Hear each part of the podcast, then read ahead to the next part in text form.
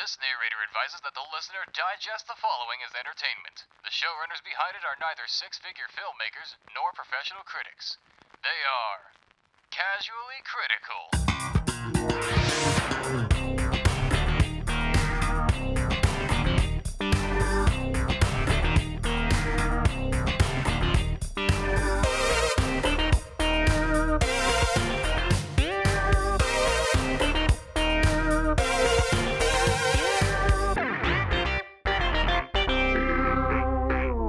Hello, and welcome back to Casually Critical, the podcast show starring two pals who love to talk about storytelling. I'm your host, Daniel Carpenter. And I'm James Newton, your co host. For those of you who are curious, we will be starting this review free of spoilers. Our casual correspondence will follow, and then we will end this episode with a spoiler filled discussion. Today we're going to be discussing Arrival, starring Amy Adams. Daniel, how's it going? It's going great, James. Uh, I don't know if my brain is functioning quite as normally as it usually is after seeing the movie, but I'm ready to talk about it. All right, good. So, for those of you who haven't seen it, Arrival is about this linguist who kind of gets caught up in a worldwide conflict. Uh, alien ships have descended in 12 different locations, and she is tasked with communicating with the beings inside one of the ships. It's a movie about language, about finding the meaning behind words, and kind of deciphering intent and why, I guess, communication is so important. Right. And there is an ongoing sort of theme going about uh, the grieving process.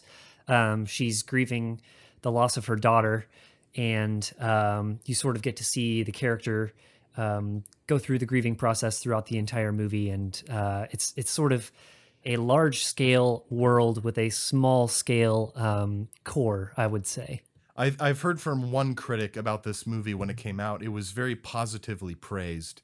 Uh, one critic said the best alien movies are the ones that reflect on the deepest human characteristics. Hmm. And ultimately, the most shining element of any good alien sci fi movie is not about the invaders from outer space, it's about the humans and humanity encountering this race of aliens. Yeah, I think that's an important thing to emphasize, Daniel, because whenever you think about alien movies, you think about large spectacle, you think about huge gunfights and spaceships flying around and I've got a laser gun. right, exactly, exactly.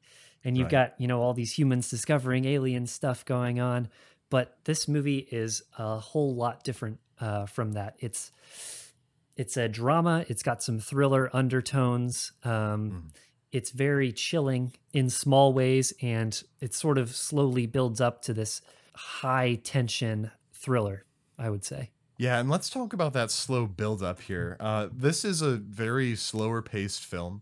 Gosh, how do you pronounce his name? Dennis Villeneuve? Villeneuve? Ville, villeneuve i don't know Villeneuve? New Wave Cinema? new wave cinema sure Yeah, so Mr. New Wave is what I'm calling him. Uh, you might recognize, you may not know his name, but you may know his work. Uh, the year after Arrival came out, he uh, released Blade Runner 2049 and uh, also the movie Sicario, which I believe was 2015 ish. yeah it was definitely before arrival As soon as he finished Arrival, he began work immediately for Blade Runner 2049. And this guy really does like to take his time, for better or for worse, in setting up the atmosphere and the tone of his movies.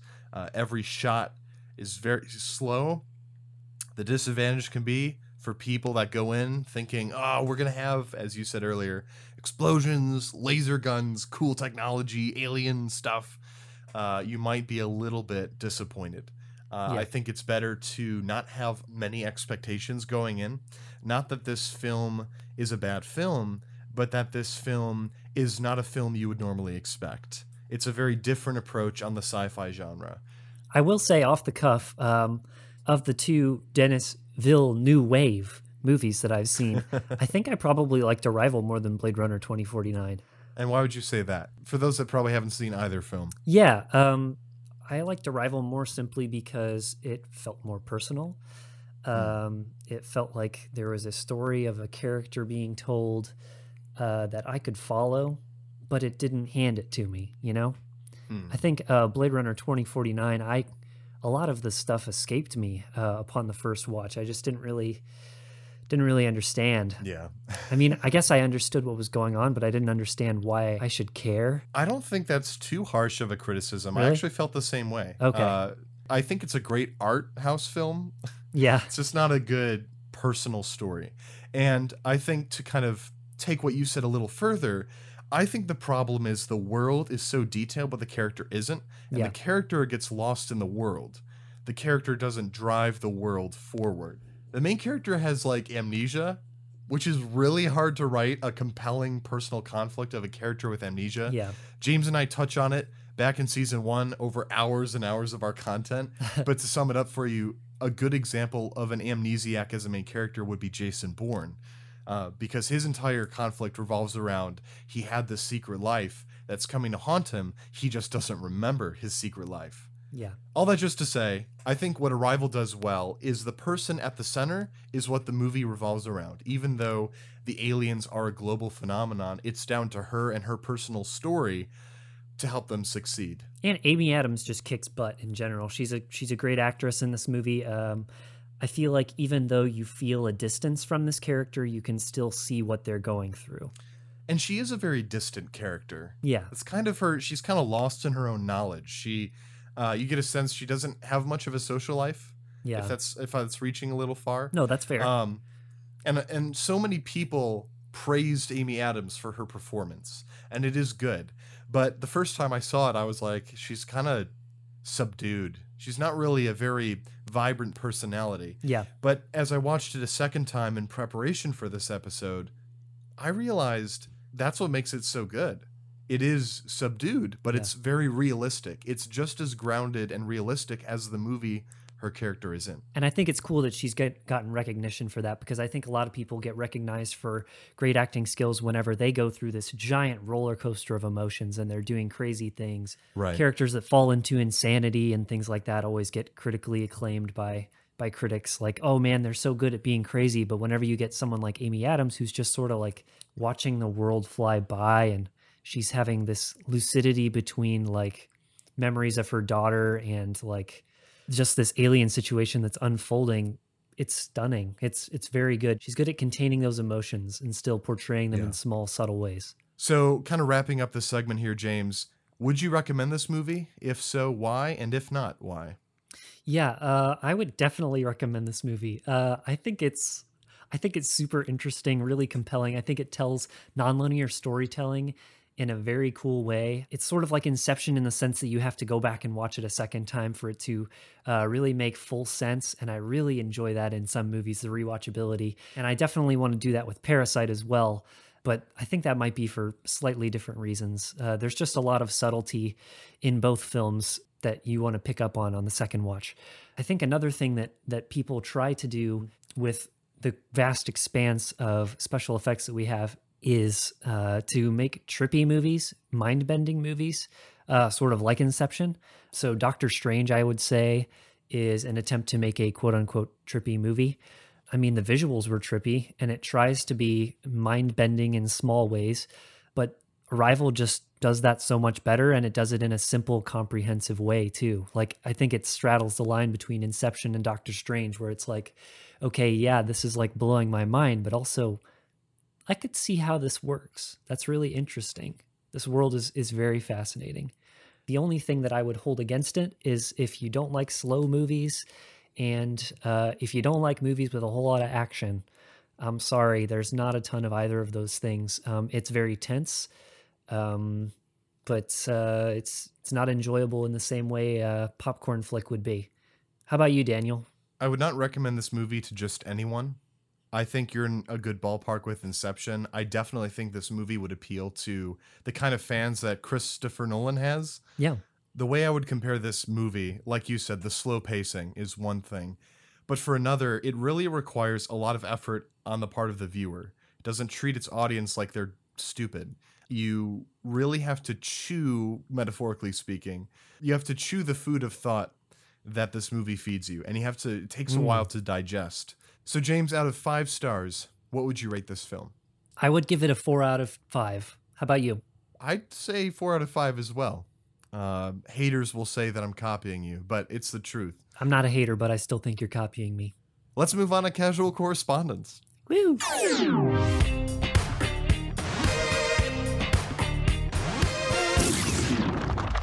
All right, so I uh, cracked open the mailbox and it looks like we have two letters here. One is from Linnea from Michigan. Hi, Linnea. It's been a hot second. It's good to hear from you, though. Hello, Linnea. So Linnea writes Do you agree with the IMDb top 10 films? For those of you who don't know, IMDb has a master list of the top 250 films as per their rating system, which is out of 10. And the top 10 movies, I'm going to list them from number 10 to number 1 for those of you that need a refresher. Yes, I do. Number 10 is The Lord of the Rings, The Fellowship of the Ring from 2001.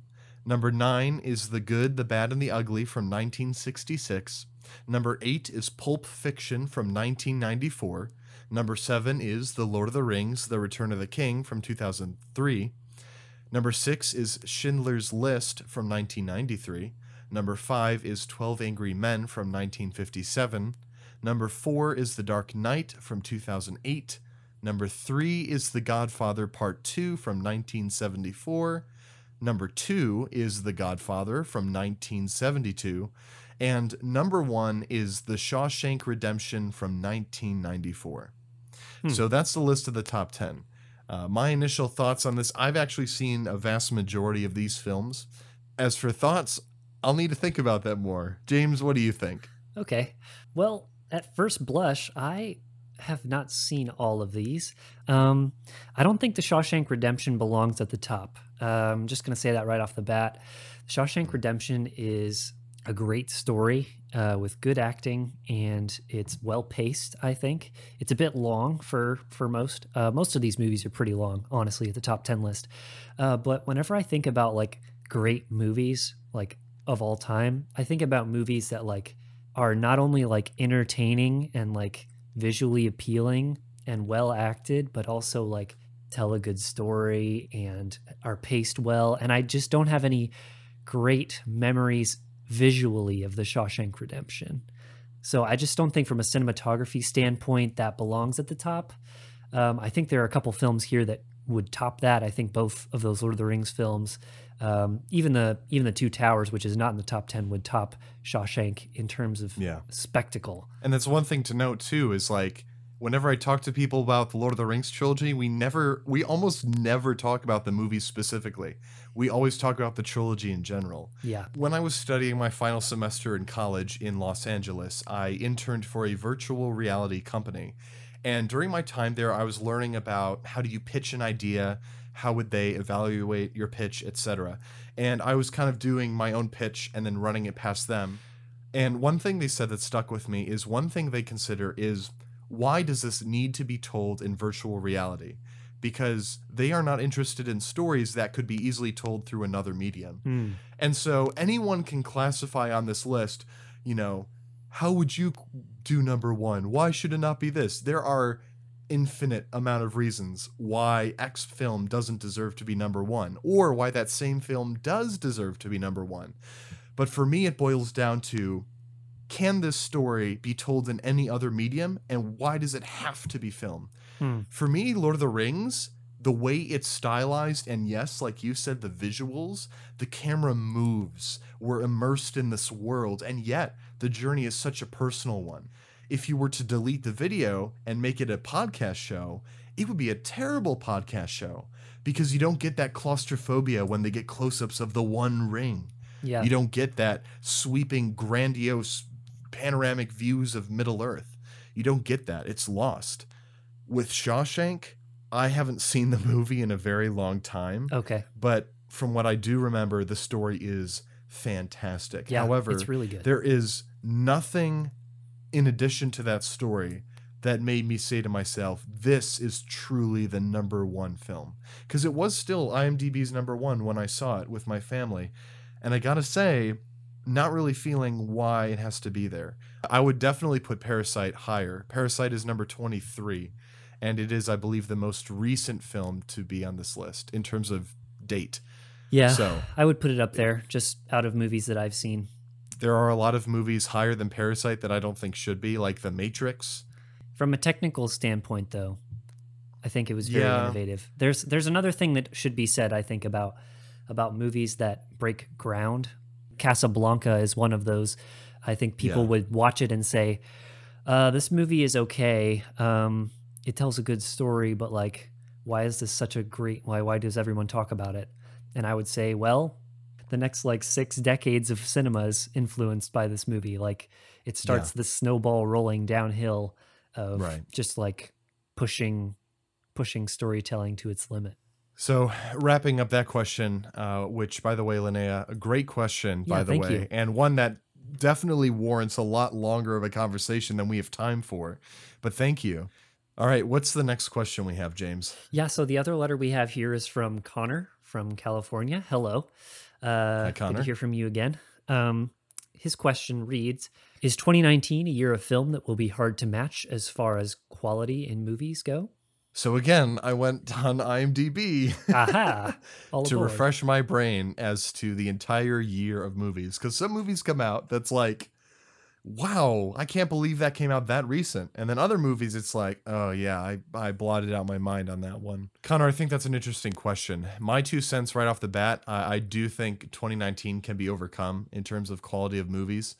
In terms of box office, Lord knows, uh, we had quite a turnout. Endgame, you know, is the number one grossing film of all time now. Yeah. We had Rise of Skywalker, which, whether you like it or hate it, won a lot of money. Um, but from a story standpoint, I think Endgame did a good job at wrapping up. But then you have movies like Captain Marvel, which I didn't think it was the best film in the world. Uh, Shazam, James and I saw Shazam, and it doesn't know, I don't think it knows what audience it wants. They Yeah. have very mature and gritty action scenes and then very kid friendly humor. Oh gosh, Uh, yeah. You have Disney's Dumbo reboot, which I didn't see and I'll never see. Yeah, no. Uh, and then you had Lego Movie 2, which I think very few people remember still exists. Got live action um, Lion King, live action Oh, Aladdin, gosh. right? You had even the greats like Pixar didn't do their best this year with Toy Story 4. I just, Yeah, that's what I I think that's the biggest thing for me, Daniel. I think the biggest thing for me is that 2019 was not a good year in animation. No. It really, it really wasn't that great. There weren't a ton of movies where I was like, "Oh man, you're really fighting for my heart here." Like, it's so hard to pick what the best animated movie of this year is. It's only uphill from here. I think 2019 was not that great. 2019 had How to Train Your Dragon: The Hidden World, uh, which was awesome. But other than that, I hate to be so cold-hearted, but like these other movies kind of forgettable. Uh, Frozen 2 was pretty okay. Toy Story 4 was pretty okay. Missing Link was pretty okay. They were all good and bad for different reasons. For me, the primary thing is will people remember this movie five or 10 years from now? Yeah. Um, will it make much of an impact? There are a lot of movies that came out in 2019 that I forgot about until I started looking down the list. Um, by the way, I didn't clarify this. Uh, two episodes ago, we talked about the Academy Awards. I didn't think Toy Story 4 should have won that Oscar. Uh, it should have gone to something else. Yeah. Uh, the Hidden World might have been my pick. In terms of live action, you have a lot of terrible reboots, remakes, continuations. But I think to wrap up, Connor, this is a great question. The way I would say that 2019 was not the best year and it could easily be matched or topped is that on the live action standpoint, there was a lot of uh, thoughtless remakes. That is, remakes that didn't have any thought put into them, no creativity, no innovation. And as James put from the animation standpoint, there was not the best work from the bigger studios. So, My last thing that I would say is there's a lot of talk about coronavirus going on right now. I would say the real problem is um, RSS, and that is reboot and sequel syndrome. Uh, I recall a couple friends uh, of mine sat down right before Christmas of 2018 and were like, What's the movie slate of 2019 looking like? And I believe 80% of big blockbuster movies that were being made were either a reboot or a remake or a sequel. And Yeah. that is that's more than I've ever seen before in my entire life. And Right. I don't have very I haven't lived for super long, but I know that this is a recent trend. I think there is something to be said too about sequels are not inherently bad, but everyone's relying so much on the sequel crutch to get the money. And it doesn't work. All right, let's go into our spoiler review. Want to join the conversation? Follow us on Facebook and Instagram at Casually Critical Podcast to get the inside scoop on future episodes. Feel free to message us on either platform to join in the casual correspondence or provide feedback on the show. Now it's time to dive into our spoiler review. Please advise severe spoiler exposure ahead. If you haven't seen Arrival, get out of the house and take a time out Yeah, and cover your Go ears. take a jog. It's spoiler time, folks. Um, so as per a trend now, I guess, with our movies, um, let's talk about the ending Yeah, of okay. Arrival, especially What because the heck? Why was Voldemort there? Like, is this a crossover already? I'm so I'm so puzzled. Like, why? I don't know. It's kind of weird. James, do What? you need to leave? Do you need to leave as well? Could you keep the voice crack in? you need to leave. you need to leave. Okay, so what I find interesting about Arrival is it uses flash forwards instead of flashbacks. And I think for Mr. Vanilla New Wave, it's a great kind of it's great because it plays on our assumptions. We're assuming like, oh, these are all flashbacks and oh wow, her character like she had a daughter who died and wow, that's so tragic, but she's moved on and her husband left her. But it's like, no, um, she didn't have a daughter. She will have a daughter, and her husband she hasn't met yet, or or at least she does in the course of this movie. Gosh, yeah. I think that was such a, a, a clever use of of that. And here's the thing, film buffs, people that want to make movies like this, this didn't come out of nowhere. This was built up very indirectly. The heptapods, as we learn, perceive time very differently. In fact, it their language is nonlinear. They form their symbols simultaneously. They don't use pens, so you don't start at one point and end on another. Yeah. Um, and it's all in circles, so you digest everything at once. I just think that was a stroke of genius. I love Uh, that. I love I love how the language connects with the way that they think. And as a person, I don't know if you took any foreign language, Daniel, in in I did. in uh, high school, but like whenever I took French um, in high school, I there were times where I would catch myself thinking in French, and I thought Hmm. that it was a really brilliant nod to like whenever you start learning a foreign language, you start thinking in it, and because of that, she Yeah. starts seeing into the future. It was uh there was a hint in uh one of her dream sequences. Um she's talking with uh Ian, the character of Ian, who's uh Jeremy Renner, and they're talking about language and he I think it was him who brings up like is it true that l- like learning another language rewires the way you think? Yeah, and and it's revealed to just be a dream but even still that dream sequence plays on the themes in this movie it plays on the overall point and it boosters the twist ending so Yeah. the twist ending it does not come out of nowhere it's just a climax to a bunch of facts we didn't know where they were headed to I think a great thing that Arrival does is um, something that some good horror movies even don't do well, and that would be um, they just handle the monsters so well. The visuals Yeah. behind the monsters, the smokiness of it. Um, you don't know what the monster fully looks like until the middle of the third act, I would say. And before that, you don't, you know, you see them like it looks like two big hands, kind of like you think it's two giant Right. hands at first. Um, Right. But I just like I don't know they the way that they fuse human anatomy in a like uncanny valley sort of way where it looks like Right. are these knuckles are these tendrils like what are these things um, Yeah. is really really good and really um, kept me on the edge of my seat It does a good job at uh, reinforcing this tension between human and heptapod. Yeah. There's there's such an air of mystery. And i think correct me if i'm wrong here but i think what adds to that is the fact that they don't have a face or even eyes. Yeah. Because there's there's so much you can tell about an, uh, of the eyes of an organism. Like in animated films specifically illumination if you want something to be likable you give it bigger eyes. You know creatures that we're supposed to like eventually you can usually tell right off the bat especially in animation if it's a friendly or an enemy through their eyes Yeah. but these don't have eyes you can't read their facial expressions at all right which makes it even more terrifying I am no psychologist, but there is a process in your brain, I believe, Daniel, that exists specifically for recognizing faces and connecting with things. And I think that's what makes this so tricky. It's similar to Yeah. the ships as well, actually. You can't tell, like, you get a good look and hmm. it's like, okay, this is in full daylight, but I still can't tell what material this thing is made of. Like, is it some sort of stone? Is it some sort of metal? Is it some sort of fibrous tissue? And it's the same way with the heptapods. It's like this Right. weird, lumpy, feels like skin, but it's not. It looks like an elephant almost. Yeah. Like elephantine. Like but not as wrinkly. Maybe it's really wrinkly. It's hard to tell. I don't know. It's really it's really nicely done. So kudos to the art department, uh, Oh, the yeah. people that that created these monsters. Um, as well as the language.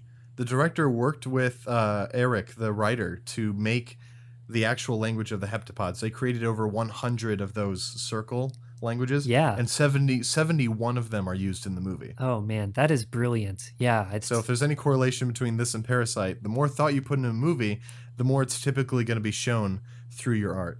Daniel, would you uh, would you like a live um, retelling of my uh, experience whenever the twist first happens? I would love to hear your thoughts, your live take. Okay, could you be Amy Adams saying, "Who is this girl?" whenever she's Oh. yeah. Yeah, sure. Okay. Yeah. Who is this girl? What? My my brain box. Oh my gosh, and she's the? Oh my gosh, and she is this flash forward. It's the future, and he's her husband. That's why she wasn't wearing a ring. Oh my gosh! That about sums up my reaction too when I saw this in theaters. I was physically I- yelling. It it blew my mind. Yep. Um, and when I say blew my mind, I think to the atomic level. I wasn't able to think much after that. I wanted to ask you this question, James, Yes. because I've I've noticed this I've noticed this phenomenon happening with me at least. Um, Okay. as I've said, I saw this movie back in 2016 when it came out in theaters. Uh, and since then, I just forgot a lot about it, or at least I thought I did. I just remembered the key vital information. I learned, I knew, yeah, there's a point when it's revealed the flashbacks are actually flash forwards. I knew she hooked up eventually with Jeremy Renner and they got married or what have you. Yeah. Uh, that was about it. Uh, and I saw this movie again yesterday, and honestly, I'm back to just remembering basically the bare bones. And I realize there's just not a lot of density to this movie's narrative. That there really isn't. It's Hmm. more atmospheric. But I have this question for you, James. Do you think that this movie is empty, or do you think it's atmospheric? And is there a difference between the two? I think here's how I would rebrand it if I was trying to pitch the movie to somebody.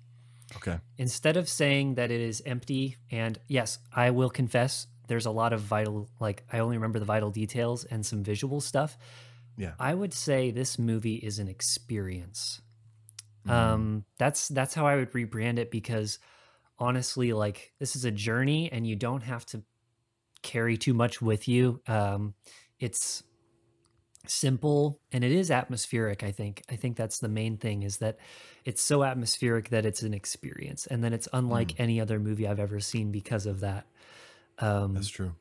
It does, I think, match the atmospheric experience of Blade Runner 2049, yeah even though tonally, I think tonally they're very similar. At, uh, at least atmospherically, they're very similar. yeah In terms of their narrative, obviously, they're a bit different, but it's interesting that Vanilla New Wave has very similar tones in several of his movies. yeah now i need to see sicario I, I want to as well. I've heard such good things.